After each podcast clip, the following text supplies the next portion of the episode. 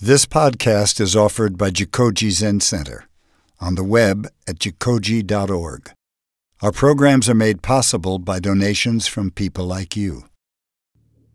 Good morning. It's uh, nice to connect with all of you. Uh, it's still it's still strange for me not to be able to be at Jikoji uh, in person. I haven't actually been there physically since I think July now. Um, and hopefully that will change soon. And it'll be easier for all of us to come together. But for now, it's very nice to to be able to connect with all of you this way. Uh, if you're comfortable and you're able, it's uh, it's nice if you can turn on your camera and I can see your your faces. It makes it a little more normal, a little less strange. Uh, but I understand that may not be possible for everyone.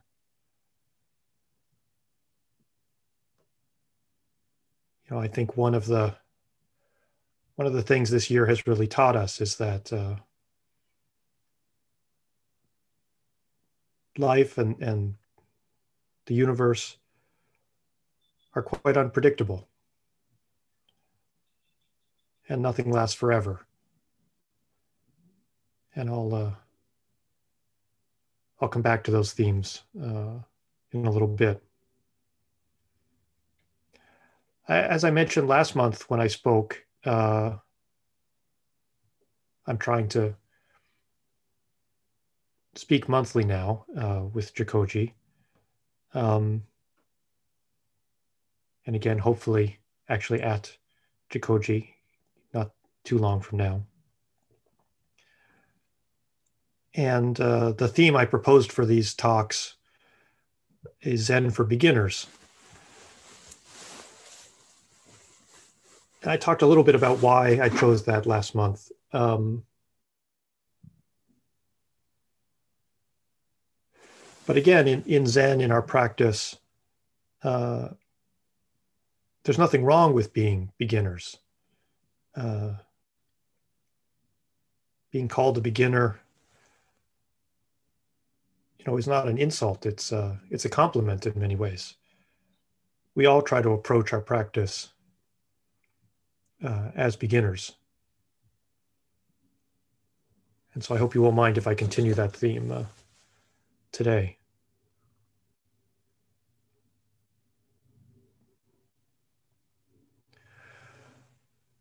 Of course, it's hard to think about uh, Zen and beginners without thinking about uh, that most famous book, Zen Mind, Beginner's Mind, which is a collection of talks from Shunryu Suzuki Roshi, the Zen master who, who invited our own teacher, Kobun, to come to America so in a sense is also indirectly responsible for Jikoji and the rest of our Sangha having been established. Uh, and in a talk he gave not far from me here, uh, and not far from Jikoji, um, I think back in 1965, Suzuki Roshi began by saying, People say to study Zen is difficult, but there is some misunderstanding why it is difficult.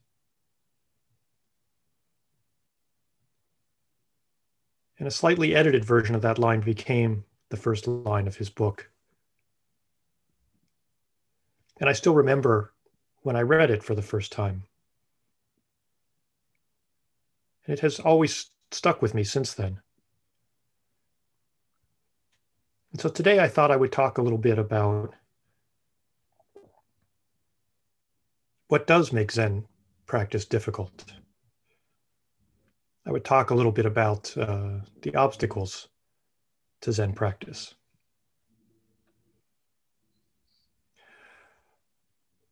Uh, these days, people often uh, just sort of out in the world uh, ask me questions about meditation or ask me if I can teach them how to meditate. Uh, as many of you know, I I work in the world, encounter lots of people. Um, and now that I've written a couple books and and and done more public teaching, uh, more and more people that I meet know that I practice Zen and, and that I that I teach. But the truth is, when people ask me uh, to teach them about meditation, I often don't know exactly what to say.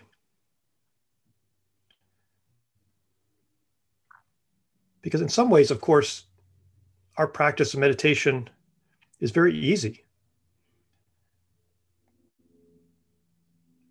You know, you don't need to learn any complicated mantras or there's not some special style of breathing. Uh, the traditional posture can be explained in really just a couple couple minutes. Um, and honestly, if that posture is too difficult for someone, you can sit in some other posture. Uh, we're not really really sticklers for that. Uh, and so, in a funny way, there's there's not a lot to learn and not a lot to teach. Uh, ever, ever since this pandemic started, uh, I've been, uh, you know, I've been at home and, and, had a little more time to myself. And, and one of the projects I took on was to start uh, learning uh, Pali and Sanskrit, these uh, ancient Buddhist languages. And learning those languages is hard. there's a lot to learn the grammar is incredibly complicated. Uh, there's all these declensions and conjugations, and there's tons of vocabulary. Uh, and uh, you know, honestly, my progress has been extremely slow. Um, and so, you know, if somebody like myself wants to learn a language like that, it's pretty clear how you progress, where you start, and all the things you've got to learn in order to really master it. But that's not really true of, of Zen.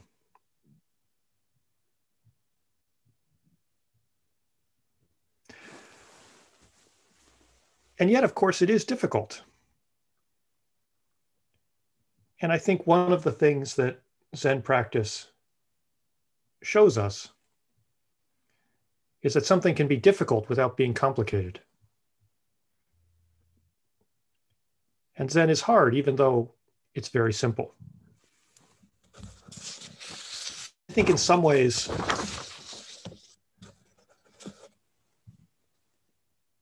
it's more like learning to swim or learning to ride a bike than it is like learning to read Sanskrit. It's uh, something that's very easy to explain, but somehow difficult to do. And actually, I mean, it's much, much harder than learning to ride a bike. You know, learning to ride a bike famously mm-hmm. is something you just learn once and then you never forget. but I find, at least in Zen, we're constantly forgetting what we've learned. And so Zen is something we have to learn just over and over again. It's like we almost start from scratch each time we get on the bike.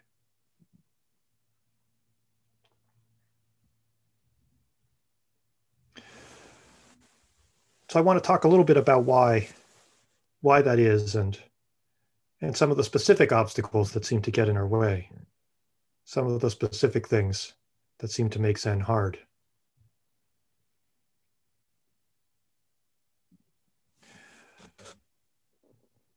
One of these is just uh, our own kind of busyness. And when I uh, when I talk to people about meditation, I think this is the the obstacle I hear most of all. We're all so busy these days, and people say they don't have time to meditate regularly.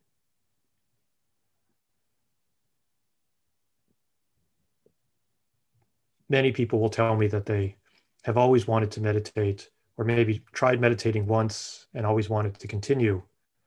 But again, they just don't have time. They're just too busy. And very often, the first question people ask me after some sort of meditation class or retreat is How long should I meditate? And that's a very hard question to answer. Uh, in some ways, I think the, the most honest answer would just be How long do you have? It, uh, it doesn't necessarily take a long time to do our practice. But in a sense, there's no amount of time that's too long or too short.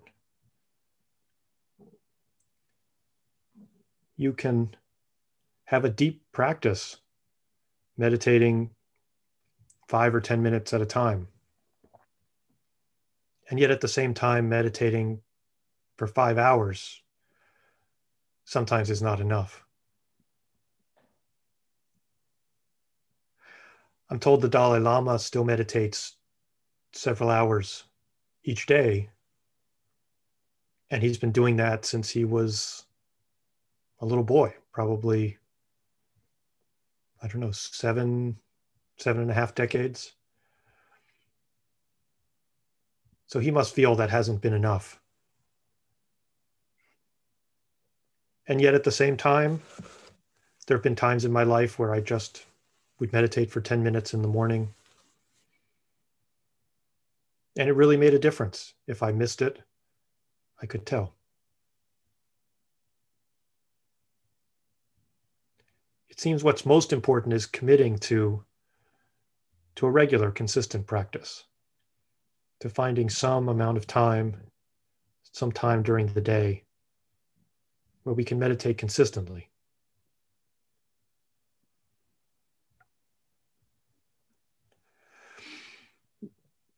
And really, I think no matter how busy we are, we can all find some time to do that.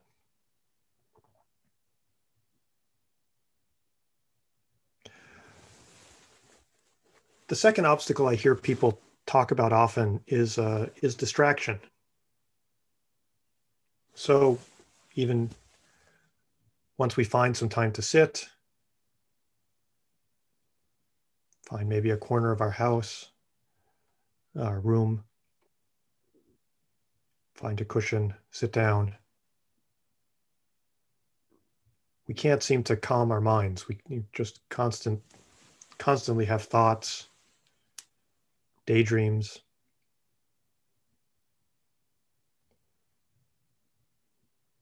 And people often ask me, how can I uh, get rid of all that distraction? How can I get my mind to calm down?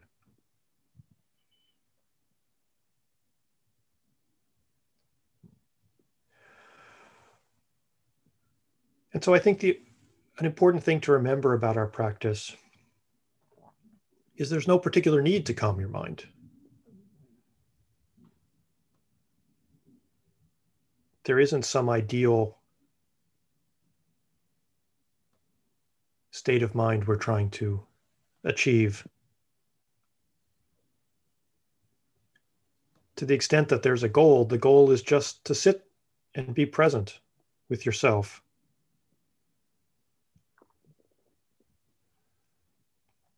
To notice exactly what's happening for you at this moment.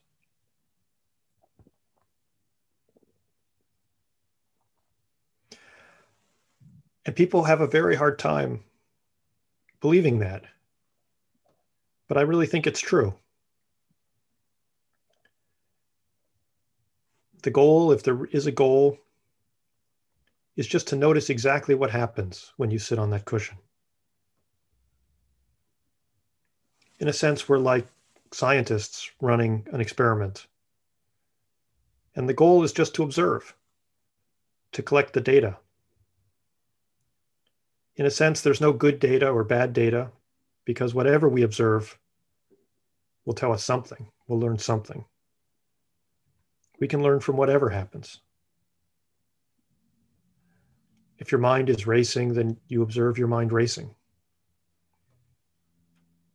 If your mind slows, becomes still, then you observe your mind still.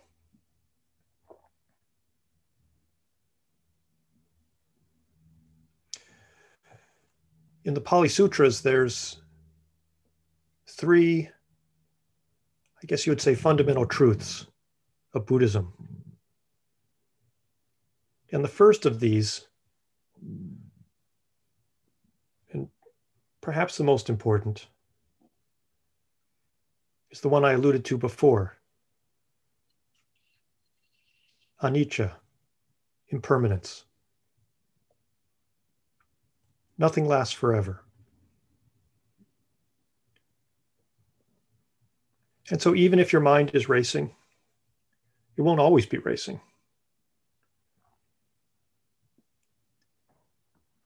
And even if your mind is still, it won't always be still.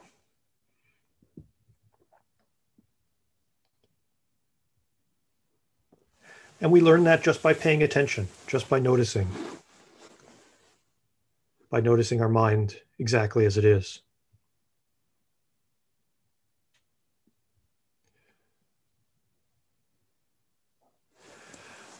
I often think of the analogy uh, of like going on a long road trip with a friend, which maybe some of you have done, or siblings and at first, you're maybe someone you haven't seen in a little while. And so at first, you're driving together on this many hour trip. And you're just talking to each other, talking, talking, talking. You have so much to say to this person you haven't seen and all these hours ahead of you. But eventually, if it's a really long trip, you run out of things to say. And if it's a good friend or a sibling you get along with well, you eventually just stop talking, just sitting together. And that's okay too, because you've said the things that needed to be said. And now you can just be present with each other. So I often think that meditation is a little bit like taking a road trip with yourself. That again, at first, there's all this talking, talking, talking to yourself. It seems like there's so many, so many things you have to catch up with, so many things you have to remember. But eventually, you run out of things to say, even to yourself and things sort of settle down. And you can just sit quietly. And that's okay.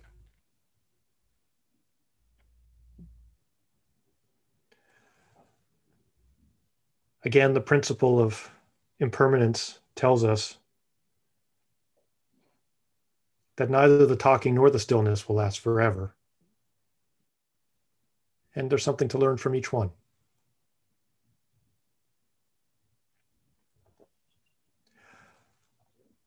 A third obstacle that that I know I face and others face uh, is frustration.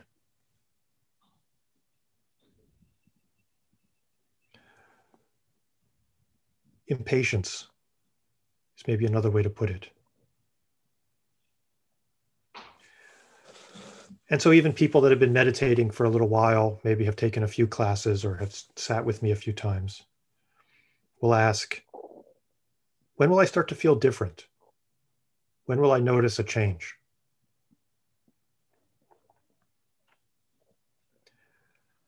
And again, the honest answer to that is that I don't know. That's the sort of bad news. I don't know when you'll feel different. But I guess the good news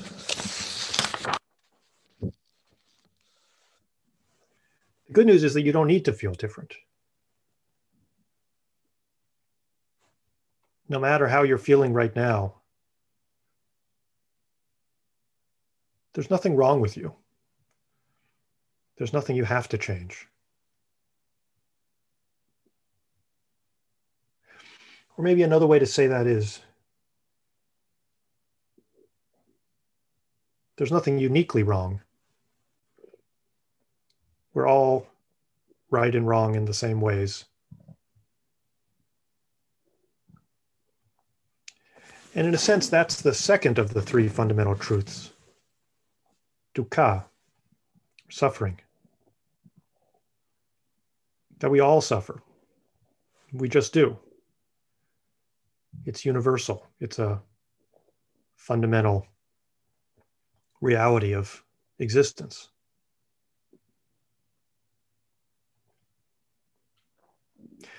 And, that means you didn't do anything wrong to cause it. There's nothing you could have done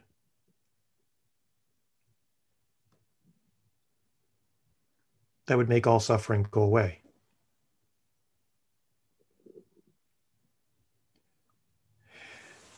And yet, at the same time, that doesn't mean there's no hope.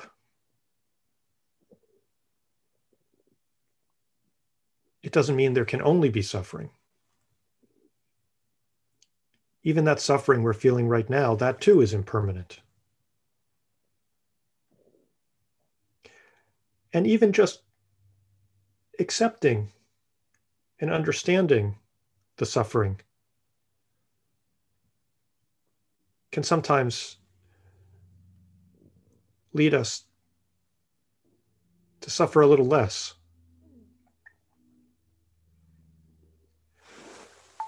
Buddha tells this parable of uh, suffering that it's like being shot by an arrow. Where the first arrow that strikes you. That's the suffering itself. That's the the pain or whatever difficulty you're facing. But then often it feels like we've been struck by a second arrow.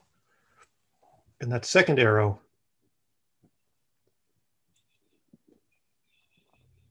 is the feeling that there was something unfair unjust, unreasonable, unlucky about getting hit by that first arrow. And the way Buddha explains it, there's no avoiding the first arrow. But the second arrow is more of a choice.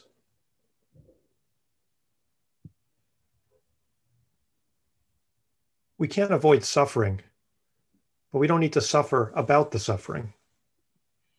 And it's that second kind of suffering that our practice helps us avoid.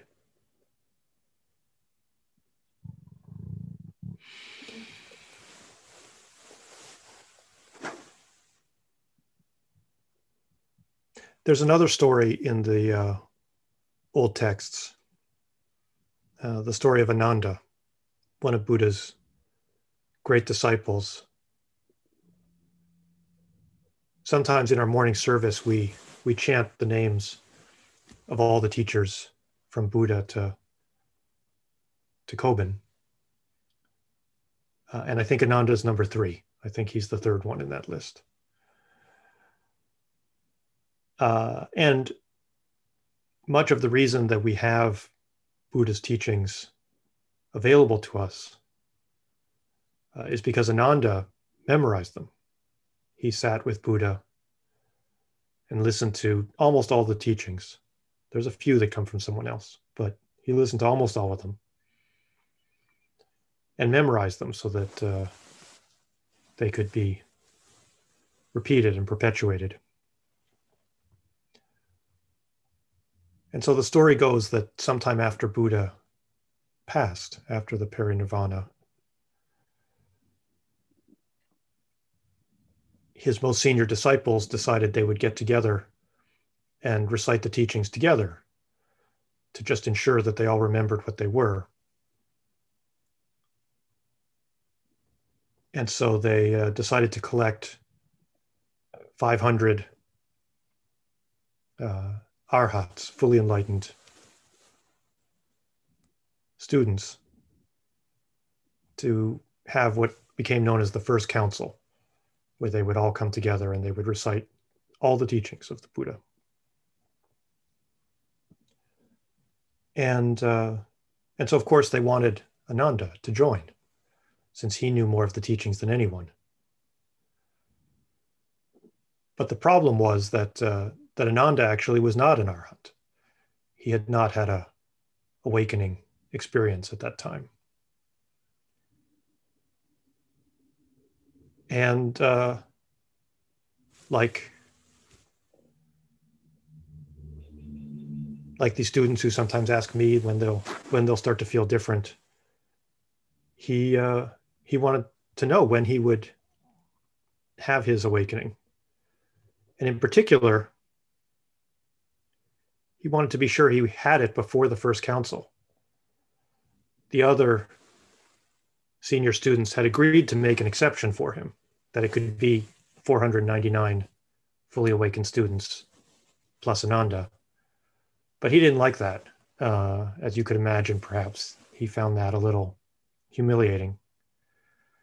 Uh, and so he vowed that he would have his awakening. He would feel different before the council took place. And he sat diligently, practiced, tried to do all the things that he remembered Buddha teaching. But it didn't happen. He didn't feel different. And it got really all the way down to the wire. It got to the the night before the council was supposed to take place. Uh, and so it was now or never. And so Ananda decided he would just stay up all night, much like the Buddha himself had done. And uh, he would he just vowed he would have his his awakening before the council started. And so he sat all night till the early hours of the morning and it didn't happen. Uh, and so he he realized that was it. He was out of time. Um, he was going to have to attend the council, you know, as as a plus one uh, instead of as one of the awakened students. And so, with just a few hours before, he decided, you know, just to give up and get a little sleep uh, and forget about trying to become awakened. And so, just right there, he just just decided to lay down and just relax. And it said that before his head hit the pillow, he realized his awakening. It just took letting go of this idea of progress and goals. And so I think all of us have days where our meditation feels good and somehow we feel like we're making some progress. And all of us have days when meditation doesn't feel good and we feel stuck or feel like nothing is happening. And I think the key is just to stick with it on both days. To not get too fixated on this sense of progress. And just notice each time we sit exactly what's happening at that moment. And just let the practice carry us along.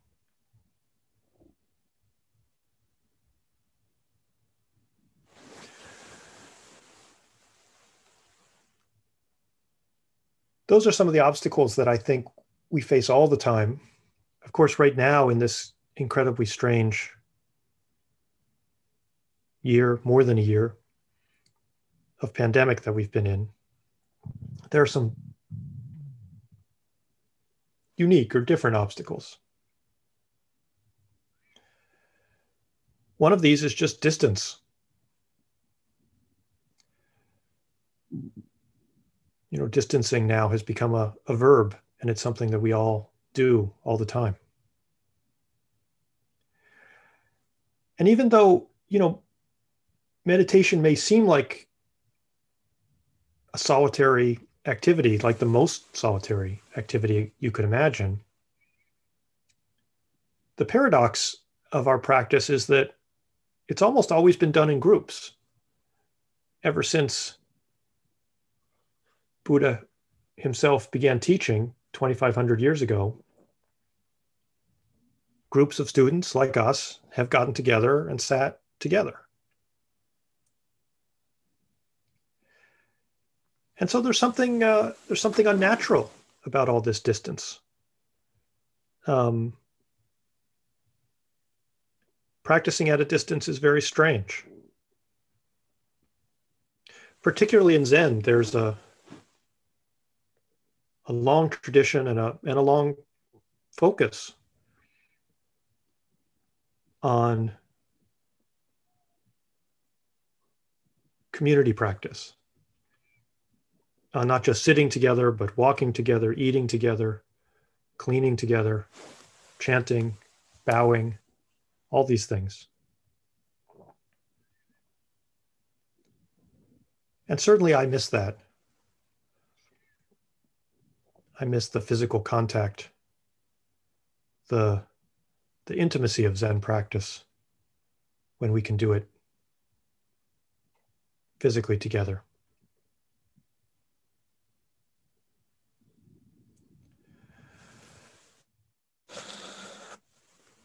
And from that distance, I think, comes another potential obstacle, which is loneliness.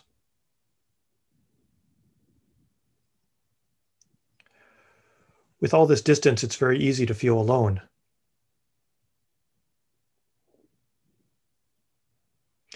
Because, in some sense, many of us are alone.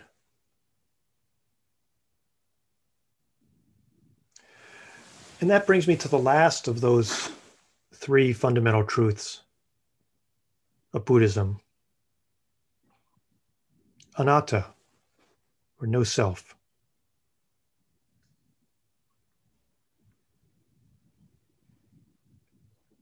No self is, I think, one of the trickier parts of Buddhism to explain or to understand. Because no self doesn't exactly mean that we don't exist. We do exist. If we didn't exist, if there was no physical form, we wouldn't have to worry about things like viruses,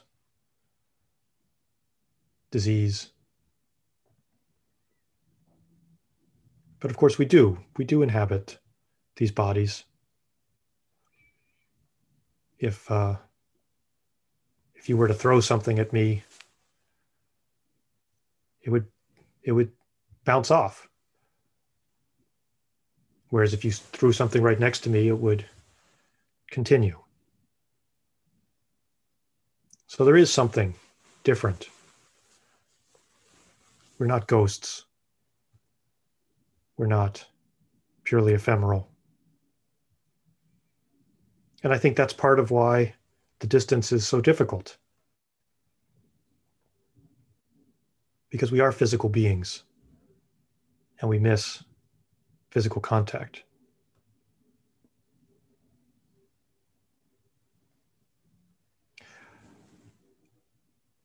And so the principle of no self is about something a little more subtle than that. It's not that we're just some sort of illusion or some sort of virtual being. It's that we exist, but we just don't exist independently of everything else. If you look really closely, there's no clear line where we end and everything else begins.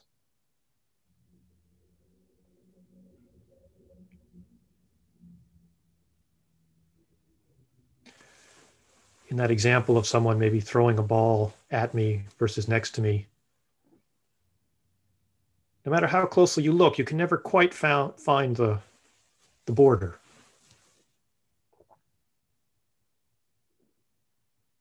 So we're not truly separate from each other. We exist, but not the way we think we exist. I sometimes think of the example of the, the morning star, uh, which is, you know, the sight that is said to have triggered or at least accompanied Buddha's first realization of awakening. Of course, the morning star exists. If we were to sit all night on a clear night, we might also see it just before dawn. And yet it turns out the morning star is not a star, it's a planet. It's Venus. If we could see it really clearly, if we got a telescope perhaps, we would see that it's not a star. And so again, it exists, and yet it's not what it seems. It's not what we think it is. And we're much the same way. And if we really deeply understand this, if we deeply understand that we exist, but not separate from everything around us, then we know that we're not alone. Because how can you be alone if you're intimately connected to everything else?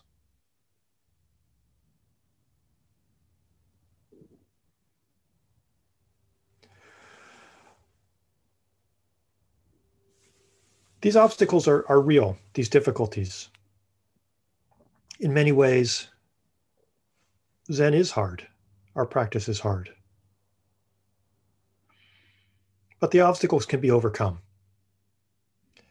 This is, I think, the, the example of the Buddha. This is why we put up statues of him, talk about him, because unlike you know some of the great teachers in in other religious traditions buddha is not a god or an angel or or really anything other than an ordinary human being. Or at least that may not be quite right but at least he started as an ordinary human being.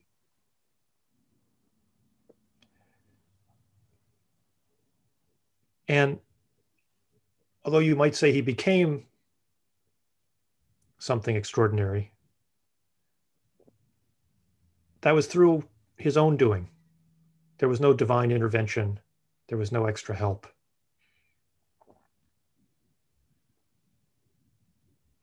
He realized his awakening through practice the same way that each of us can. He overcame these obstacles and he woke up. And if he can do it, so can we. He didn't start with any advantages beyond what we start with. He practiced diligently. He made an effort. And he faced these obstacles.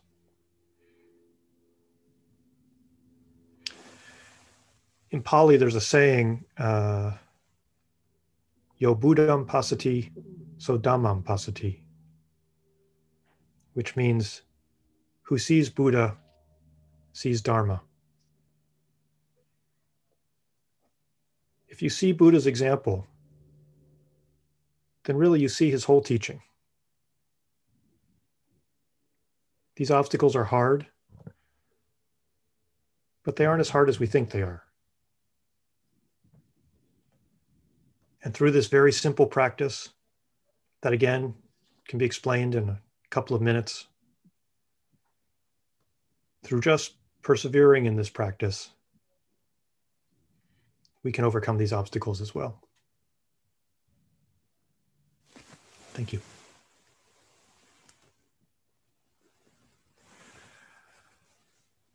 I think we have time for some questions. Um,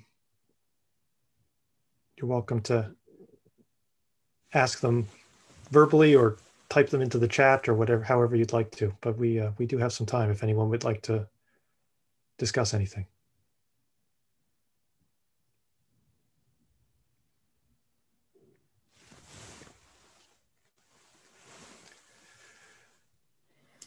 Hi, Dan.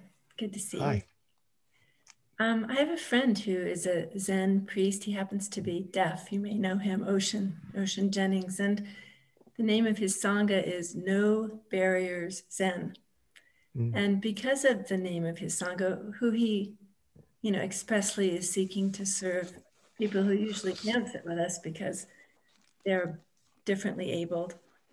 But the name of his Zendo has just been really with me lately about, you know, what are my barriers?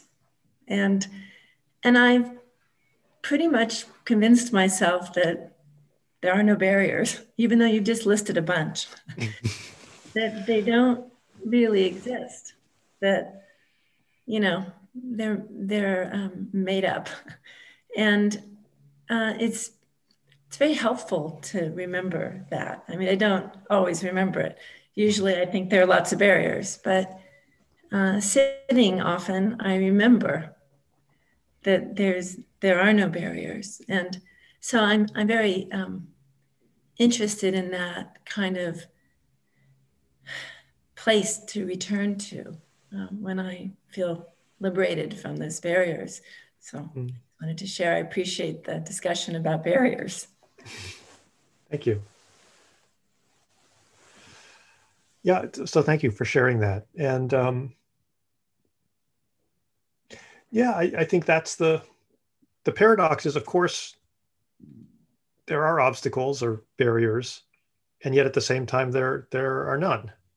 Um, there, it's not exactly that the practice is easy. Um, it does take effort, but it's completely possible. Um, and the barriers we face are all are all ours to overcome. There are no insurmountable barriers. I love the name of that Sangha. So thank you for sharing it.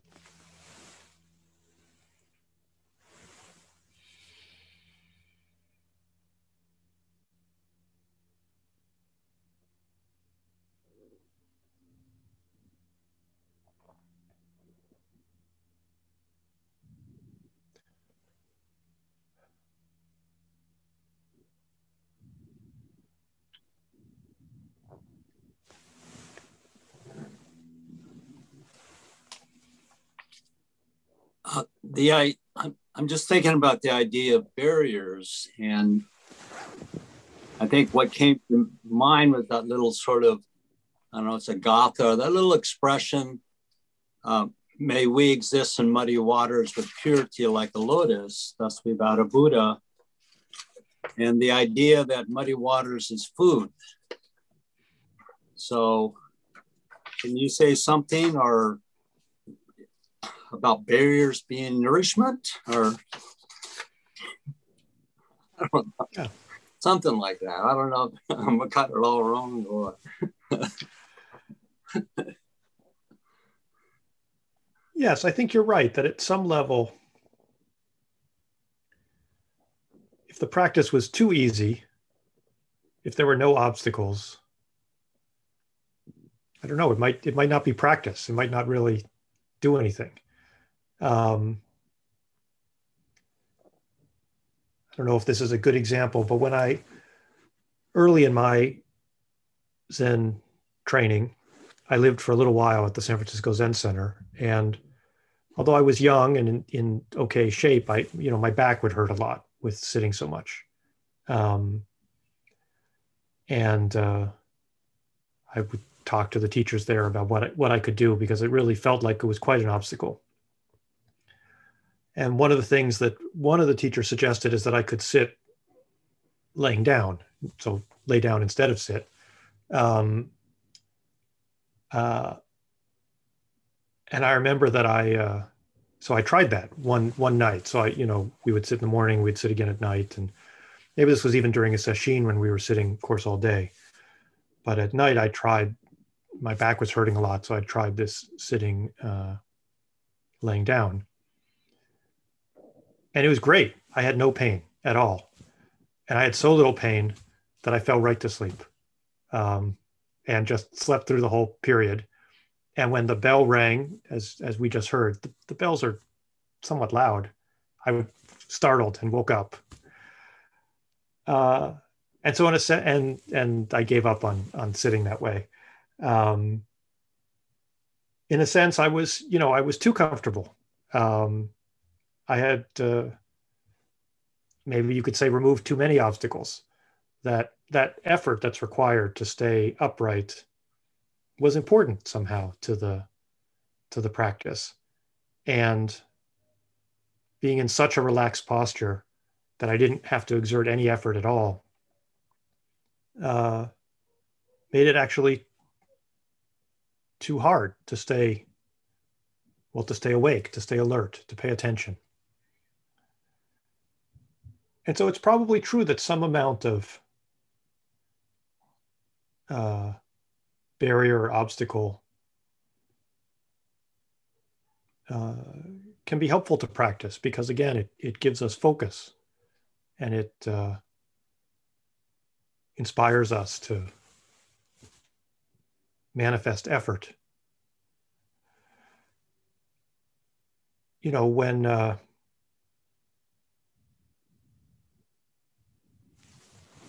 people sometimes tell me that they don't have time to meditate, they imagine, you know, that they would, they'll meditate when they retire or something, um, that they'll stop working and focus on practice. Um, and it is true that, that uh, Buddha felt it was easier to practice if you became, you know, what he called a home leaver, if you stopped working and didn't have responsibilities for family and such. But what he meant by that is very different than what most people mean by retirement today. You know, he was not uh, advocating that we try to practice, you know, on the beach or the golf course or something. Um, and in fact, he had to leave his kind of life of luxury, a life that probably looks more like what most of us mean by retirement or imagine by retirement, uh, in order to start practicing. Uh, he felt that, that that life it was sort of too too pampered, too easy. Uh, it felt like uh, an escape from the world instead of uh, confronting the world.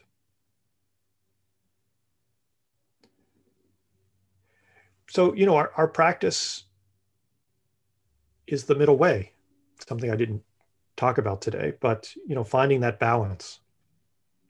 Um, making an effort to walk that that center path. And certainly we can run into trouble by making things too difficult and also by making things too easy. So thank you for that question.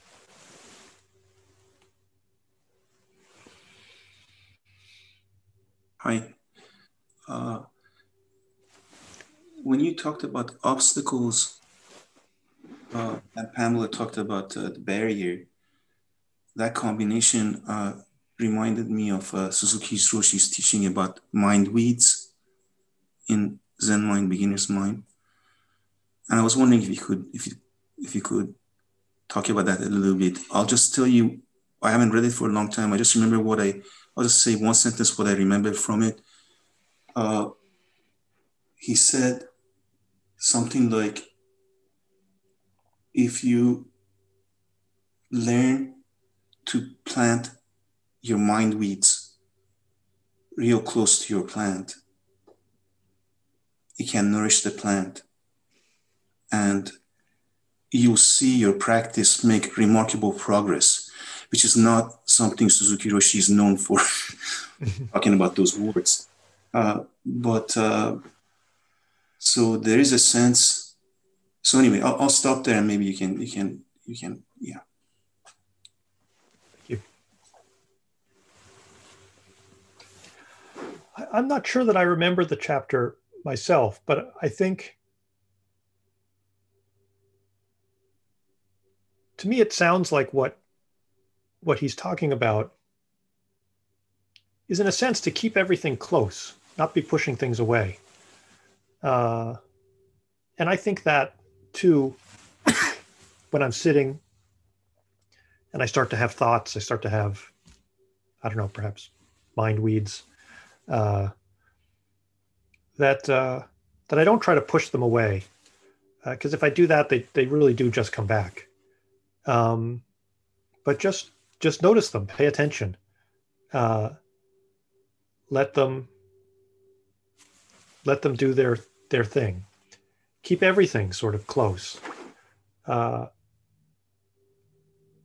and uh, and that if i do that you know like everything else they they will pass um, that they they just sort of uh, eventually at, at, the same way they floated into my mind they float they float back out. Um, and that if i try to get too much in the way if i get too focused on trying to sort of direct that traffic then uh, it, it just makes things worse. Then i you know i, I cause a traffic jam instead of avoiding one. Um, I cause a pileup. Uh, and that the best thing is just to let them take their course. Uh, so that's what comes to my mind when I think about that is not pushing things away, not trying to, you know, yank out the weeds necessarily, but just just leave them alone um, and uh, notice them without getting either obsessed with them or angry at them or just just let them be. I I uh, just wanted to uh, when you said that. Um,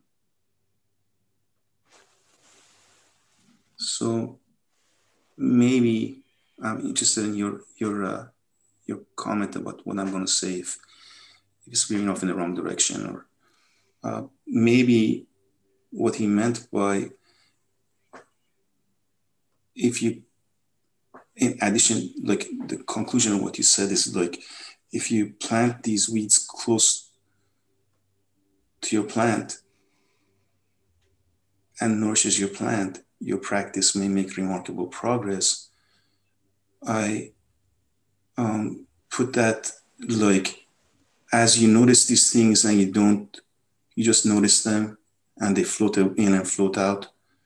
When you notice that their power over you reduces. Mm.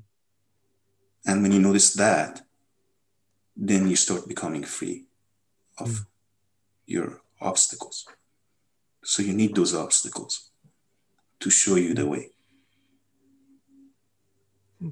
That's beautiful. Thank you. Thank you. I'd like to ask a question uh, here at Jikoji. Uh, Wonderful.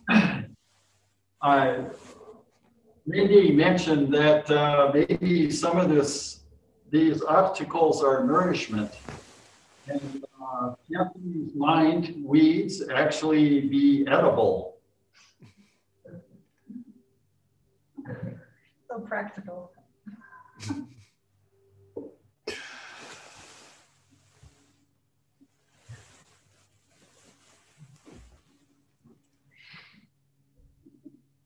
I think so. I think uh, I think s- several of these questions have been sort of all relating to the same thing, which is without obstacles, in a sense, there wouldn't really be practice. Um, if uh, if practice was entirely easy, natural, uh, it wouldn't really be practice anymore. Um, that you know, part of our path uh, is effort. That's one of the elements of the Holy Eightfold Path. And without obstacles, barriers, weeds, we wouldn't need effort. We would have nothing to exert effort toward. So, so yes, I, I mean, to me, that's another reason not to be sort of angry at the obstacles or or angry at ourselves for having them. You know, when we're sitting and and thoughts and daydreams and things arise, you know, we shouldn't beat ourselves up for getting distracted. Those are just reminders to pay attention. And if we can use them as reminders, just notice them without judgment, uh, then yes, they can they can nourish our practice. They're they're they're just something else to notice and observe, and can help us learn to notice and observe.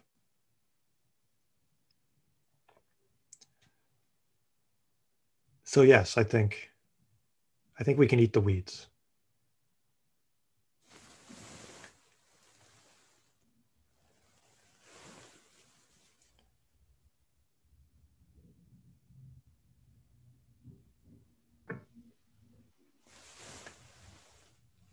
I think the weeds are our delusions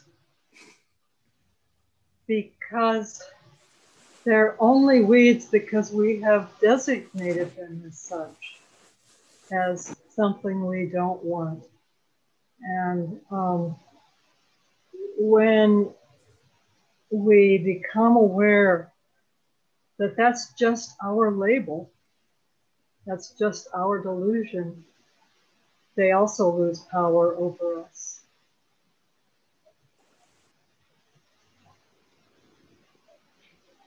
I think that's very true. Um, if we think of these as things we have to push away, and, and so we try to push them away every time a thought comes, we react to it, then you're right. Then the thoughts are controlling us. They're determining what we what we do moment to moment. If we just observe them, just do the same thing we would do anyways, then you're right. We sort of we rob them of that power. Uh, they're no longer controlling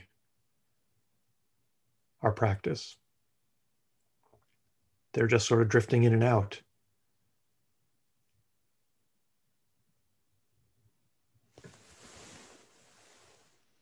And they are ever present. yeah. Thank you.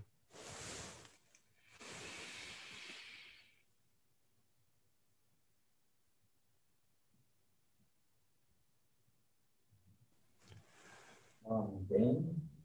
Yep. Uh, here, can you hear me okay? I can. Good. Um, a, a, few, a, few, things. First, thanks so much. I, I really, really enjoyed that nugget of uh, the road trip analogy, going on a road trip with one's own mind. That's I'm, I'm going to get a lot of mileage out of that, pardon the pun. Um, so a few other things I'd like to mention that arose during your talk. One was the, uh, you mentioned the, the bike riding analogy. Um, you know, some, some folks wonder, or, or, or you just you that to meditating, um, perhaps for the experienced practitioners, like getting on a bike. And uh, I found myself remembering um, what it was like to learn a bike and remembering that for most everyone that learned how to ride a bike, they did it when they were pretty young. They had a lot of plasticity to their body and their mind. They didn't have a whole lot of ideas about what bike riding should look or feel like. Um, so I, I, find that for many of us um, coming to uh, meditation practice, uh, it's a little unfair to think of it like learning how to ride a bike because I've got 50 years or 50 plus years of ideas about what meditation is, what it'll look and feel like, what I'm going to get from it, what I'm not. And that's it goes for most everyone, I think. Um, so we enter into it with all kinds of things to shed that we might not have had to go through a similar process as a young person learning how to ride a bike. So, and that's that learning how to shed things. That's one of the crucial themes in my practice is that uh, not trying to find anything new. I'm just trying to let go of uh, things that are obscuring what's what's underneath it all, what's what's already there and is always there. Um, second, I also like that you you mentioned uh, scientists at some point in, in your talk or a scientific approach. It occurred to me that uh, when scientists are making observations, and that's that's one of the things we do in practice, we're we're um, attempting to just see for ourselves what happens or doesn't happen when we when we're paying attention. But scientists I think it's been well established that they make their clearest, best observations when they're not trying to support or refute a particular hypothesis, when they don't have an agenda. Forget the hypothesis word. When scientists have an agenda, it's well known that they ignore certain things and they pay you know, too much attention to other things. The, the agenda is an important part of the first step of really practicing, especially sitting practice. If, if you're sitting down with an agenda, you're already kind of um, missing missing the boat. Um, and so, to those that say, you know, they're looking for guidance on, you know, I'm not feeling anything yet. Uh, what am I doing wrong? I, I, am um, trying to trying to get something here. I'm not even sure what I'm trying to get. I say, well, the idea is to learn how to, um, for me, anyways, to learn how to stop fueling my egoic will to, to stop having an agenda or to or notice when agenda arises and say, oh, hello, agenda. I wonder what my breath is doing. You know, and, and, and that sort of thing. I know I'm going on and on here, but I think I think that's that's that's all I wanted to say. Just just things that arose for me that were little bits of clarity, and I wanted to share them back to you. So thanks for that. I really appreciate you talking. Thanks again for the nugget. Thank you. Thanks so much. Um, I, I appreciate. Uh, I like uh, what you said about sitting without an agenda, um, which is really difficult because I mean, so many of us come to sitting because we do have an agenda. We have something that is causing us to suffer, that is making us unhappy. Um, I can't remember which teacher, but one teacher once said to me, "Yeah, that very, very few happy people walk into the Zendo for the first time. Um, they're usually walking in because there's something, there's something bothering them, and they very much want it to change." And and sometimes it does change as a result of practice but but you have to sort of let go of that idea that you're going to make it change um, that you're going to force it to change uh, that you're going to achieve any particular agenda as you said. So i think that's a that's a very helpful framing. Thanks.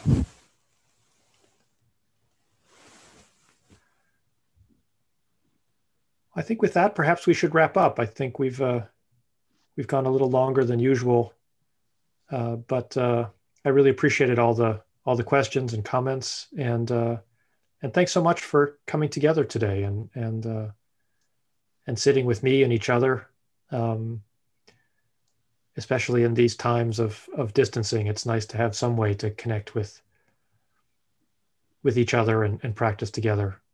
Uh, so thank you.